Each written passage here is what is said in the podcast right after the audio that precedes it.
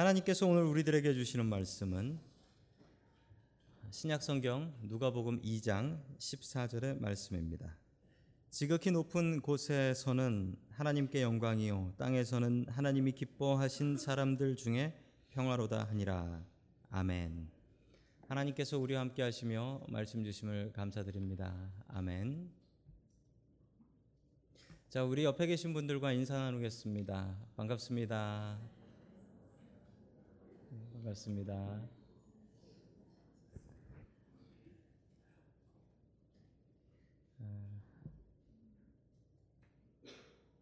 Uh, we have live translation device at the front. Uh, if you need it, uh, you can use it. Thank you.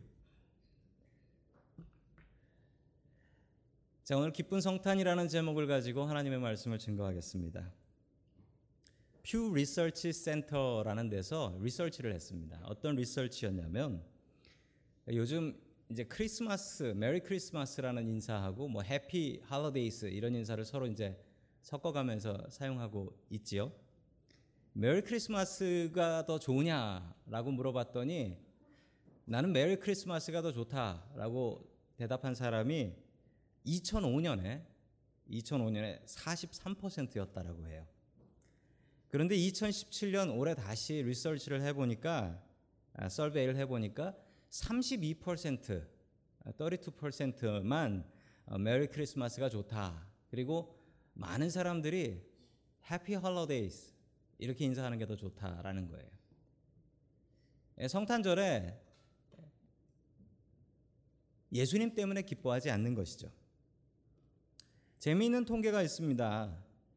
메리 크리스마스라는 말은 싫지만 크리스마스는 좋고 크리스마스 때 가족들하고 놀고 그리고 친구들하고 놀고 이런 노는 문화는 컬처는 좋다라고 대답들을 했다라고 합니다.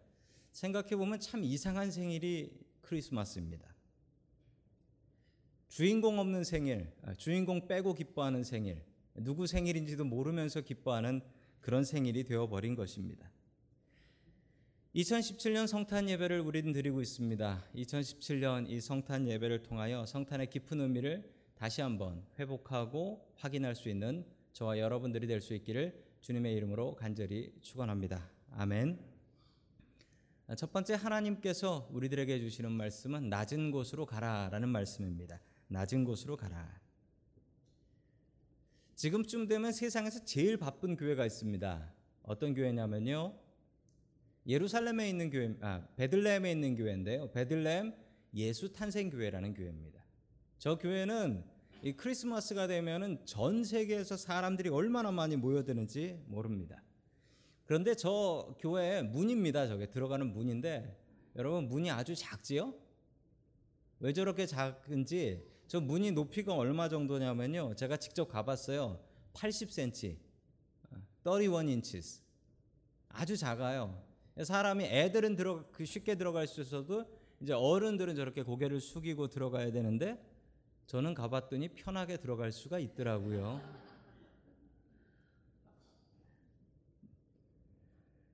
세상에서 가장 바쁜 교회입니다. 그런데 여러분, 저 교회 문이 왜 저렇게 됐냐면 그림을 잘 보시면요, 사진에 원래 문이 보이시죠? 원래 문이 이렇게 큰 R치로 된 문이에요. 근데 문제가 저 교회를 저 교회를 말을 타고 들어오는 사람들이 있었대요. 말을 타고. 그래서 그러면 안 되겠다 싶어서 교회에서 이 문을 아예 줄여버린 거예요. 이렇게 작게. 그리고 저 문의 이름을 이렇게 지었습니다. 겸손의 문. 겸손의 문.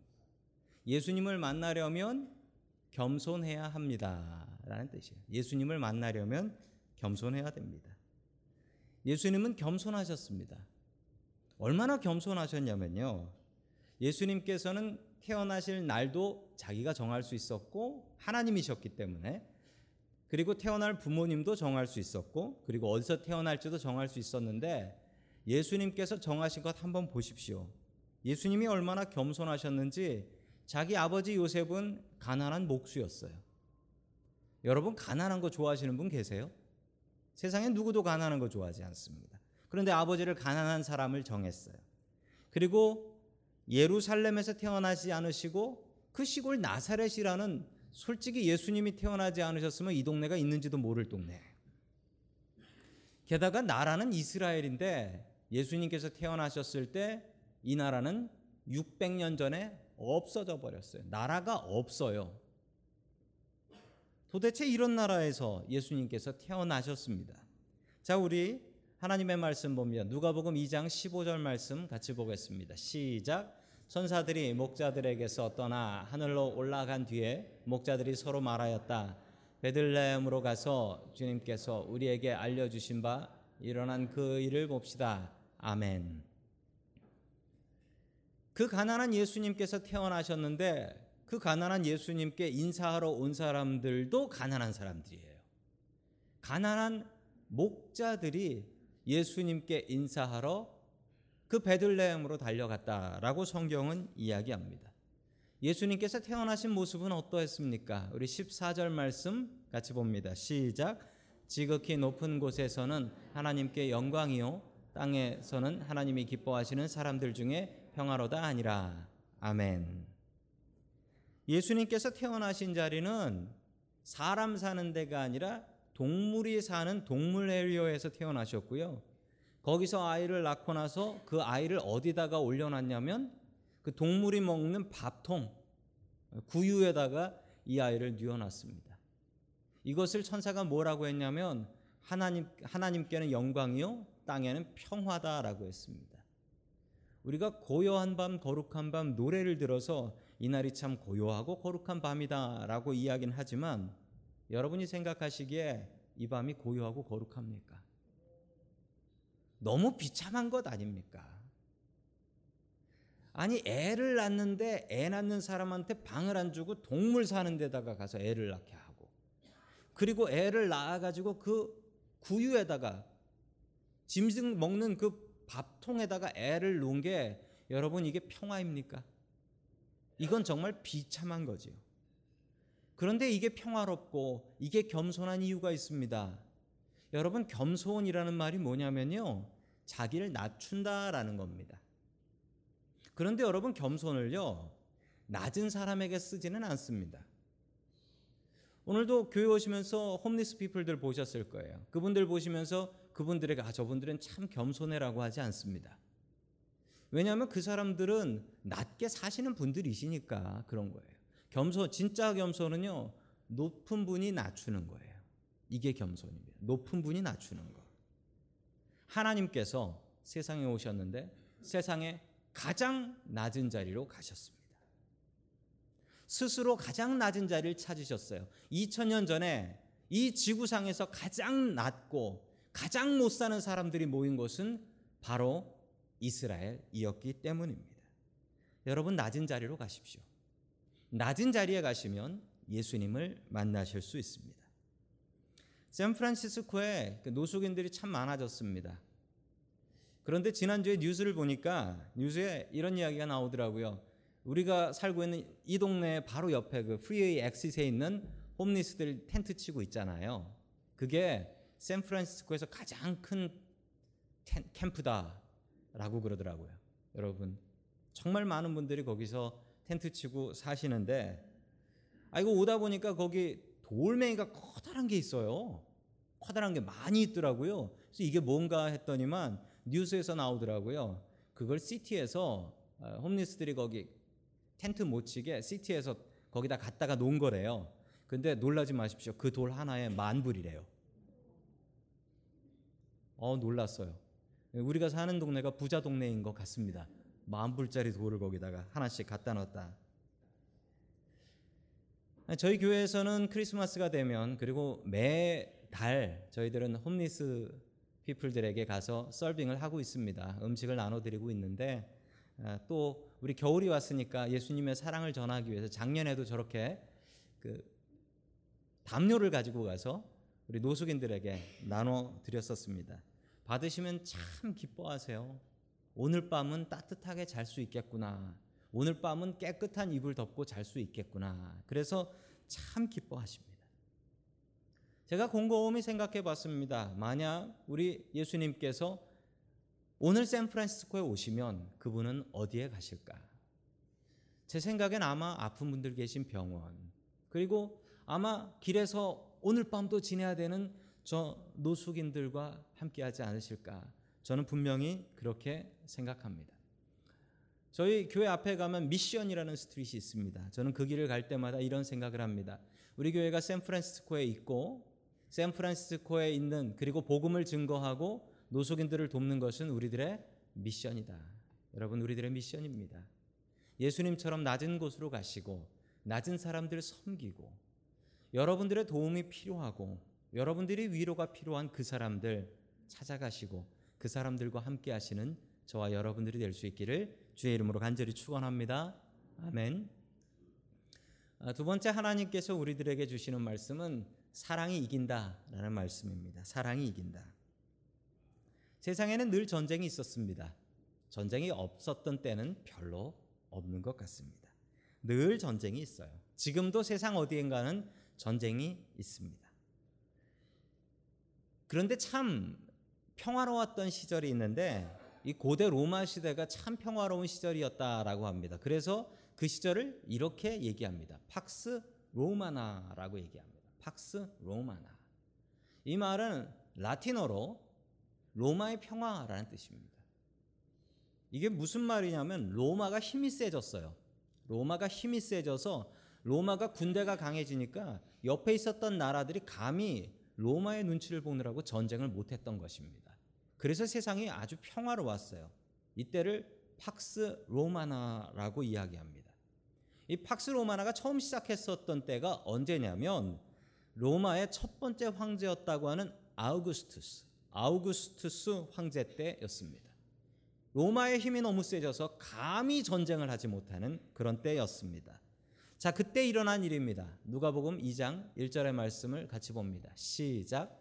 그때 아우구스토 칙령을 내려 온 세계가 호적 등록을 하게 되었는데, 아멘. 그때 있었던 일은 바로 예수님께서 태어나신 것입니다. 예수님께서 왜 하필 이 팍스 로마나가 시작하는 아우구스투스 황제 때 태어나셨을까요? 로마는 평화로웠습니다. 그런데 그 속을 들여다보면 진짜 평화는 아니었습니다. 로마 군대가 얼마나 잔인했냐면요, 로마 군대에서 민간인을, 여자를 강간하는 사람이 있으면은 그 군인은 코를 잘라버렸다라고 합니다.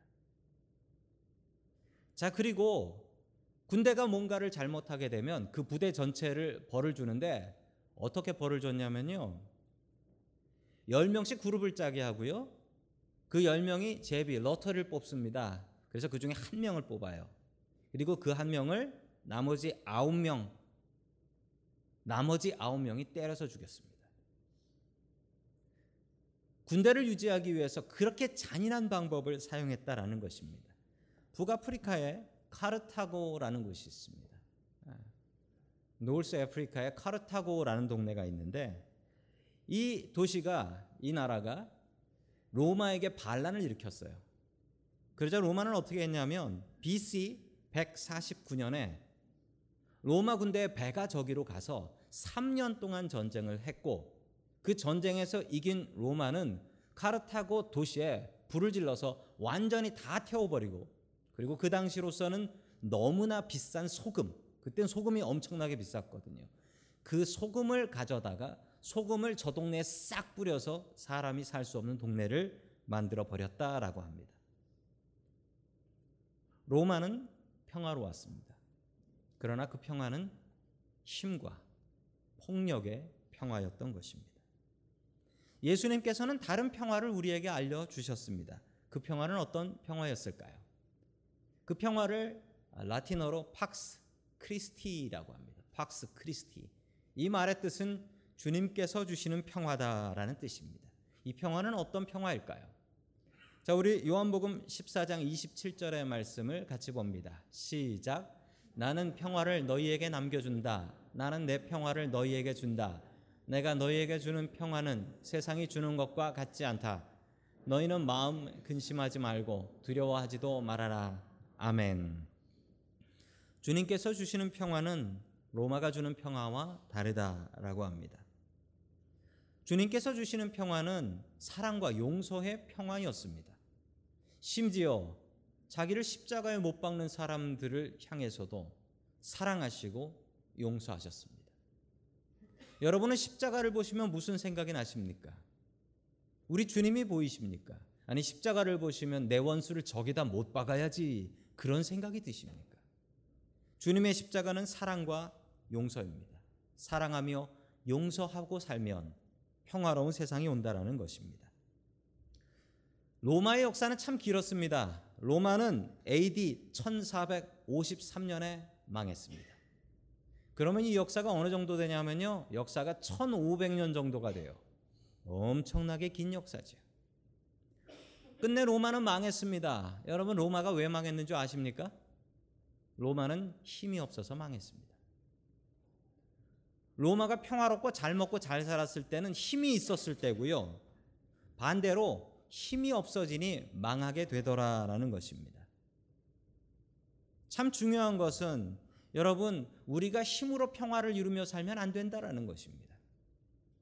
우리 한인들 가정, 한인들 가정을 돌아보면 한인들 가정에 슬픈 일들이 있습니다. 한국 사람들은 이 체면, 겉으로 보이는 걸 무척 중요하게 생각해요. 그래서 집에 문제가 있어도 아무 문제 없는 것처럼 삽니다. 그런데 그 속은 썩어 들어가는 거죠. 종종 우리 부모님들이 이런 얘기들을 합니다. 우리 세컨 제너레이션, 이 세들, 우리 이 세 아이들은 대학을 가도 멀리 가려고 그러고, 취직을 하면 무조건 멀리 나가서 살려고 그런다. 아주 배신을 한다. 이거 부모를 키워줬더니 부모를 배신하는 나쁜 놈들이다. 이렇게 얘기하는 분들을 종종 봅니다. 그런데 과연 그럴까요? 제가 이 세 아이들, 세컨 제너레이션 아이들하고 이야기를 하다 보면 다른 얘기를 해요. 우리 집이 평화로운 것 같지만, 목사님, 우리 집은 힘과 폭력의 평화라고. 부모님이 돈이 있고 힘이 있으니까 내가 부모님 의지하는 거지, 내가 돈 생기고 힘 생기면 여기 떠난다. 이런 얘기 합니다. 이런 얘기 아이들이 해요. 정말 슬프고 정말 마음 아파요. 우리 부모님들, 지금은 돈 있고 힘 있을 수 있어요. 그런데 여러분, 여러분 죽고 돌아가실 때까지 돈 있고 힘 있고 건강하실까요? 아니에요. 그렇지 않아요. 언젠가는 여러분 돈 없을 때 생기고요, 언젠간 여러분 힘 없을 때, 건강 잃어버릴 때 생겨요. 우리가 이루는 평화는 어떤 평화여야 되겠습니까? 여러분의 집은 팍스 로마나입니까? 팍스 크리스티입니까? 힘과 폭력의 평화가 아니라 사랑과 용서의 평화는 영원합니다. 내가 힘이 없어도, 돈이 없어도, 건강이 없어도 나의 가족들이 나를 사랑하는 것은 나의 돈과 힘 때문이 아니라 사랑과 용서 때문이라는 것입니다. 일본에서 있었던 일입니다. 열한 살 많은 남자분이 있었습니다. 열한 살 많은 남자분이 있었는데 이분은 한번 이혼을 했어요. 그런데 열한 살 적은 여자분을 만났습니다. 이 여자분은 스물다섯 살밖에 안 된 여자였어요. 이 둘이 연애를 합니다. 근데 문제가 생겼어요. 이 스물다섯 살 먹은 여자분이 유방암, 브레스트 캔서에 걸린 거예요. 그래서 이 여자분은 나는 당신과 만날 수 없고 당신과 결혼할 수 없습니다 라고 선언해버렸어요. 그런데 이 남자가, 이 여자가 너무 좋아서 우리 같이 그 병을 이겨봅시다. 그래서 이 둘이 결혼을 했습니다. 이 둘이 결혼을 했는데, 그리고 결혼을 하고 이 암을 치료받았는데 기가 막히게 이 암이 완치가 되었습니다. 근데 슬픈 일이 생겼어요. 이 여자한테 아이가 생긴 겁니다. 왜 슬픈 일이냐면, 키모테라피, 항암 치료를 받아야 되는데 아이가 생겨버렸으니 이 아이 때문에 키모테라피를 받을 수가 없는 거예요. 의사는 그 아이를 없애자, 지워버리자라고 얘기했습니다. 그렇지만 이 여자분은 나는 죽더라도 이 아이를 낳고 죽을 거라고 했습니다. 그런데 하나님께서 도와주셔서 이 여자분이 아이를 건강하게 낳을 수도 있었고 이 암도 다 치료받을 수 있었대요. 그런데 오 년 뒤 이 여자아이가 다섯 살이 되었는데 슬픈 일이 벌어졌습니다. 이 여자분의 암이 다시 재발한 거예요. 다시 발병한 거고, 이제는 온몸에 다 퍼져버려서 치료받을 수 없게 되었다라고 했습니다. 이 여자분은 몇 달 동안 병을 앓다가 죽어버리셨어요. 돌아가셨습니다. 이 남자는 정신없이 아내의 장례식을 치르고 이제 저 다섯 살짜리 딸을 어떻게 나 혼자 키우고 사나 걱정을 하는데, 그 장례식 그 다음 날이었어요. 그 다음 날 새벽이 되었는데 갑자기 이상한 소리가 들리더래요. 아내가 주방에서 칼질하는 소리가 들리더래요. 그리고 국 끓이는 소리가 들리더래요. 이거 내가 분명히 미친 거야. 내 그래가지고 두려운 마음으로 주방으로 부엌으로 들어가 봤습니다. 들어가 보니까 정말 놀라운 일이 벌어졌대요. 다섯 살짜리 자기 딸이 거기서 칼질하면서 일본 사람들 그 미소숲, 미소 된장국을 끓이고 있더랍니다. 그래가지고 아침상을 준비해서 아버지랑 같이 밥을 먹었어요. 아버지가 눈물을 흘리며 그렇게 같이 식사를 했답니다. 이게 어떻게 된 일이냐면, 암에 걸려서 죽게 되었을 때, 암에 되어서 죽게 되었을 때, 사진에 나오는 저 가족입니다. 암에 걸려서 죽게 되었을 때 이 엄마가 딸한테 요리를 가르치기 시작했어요.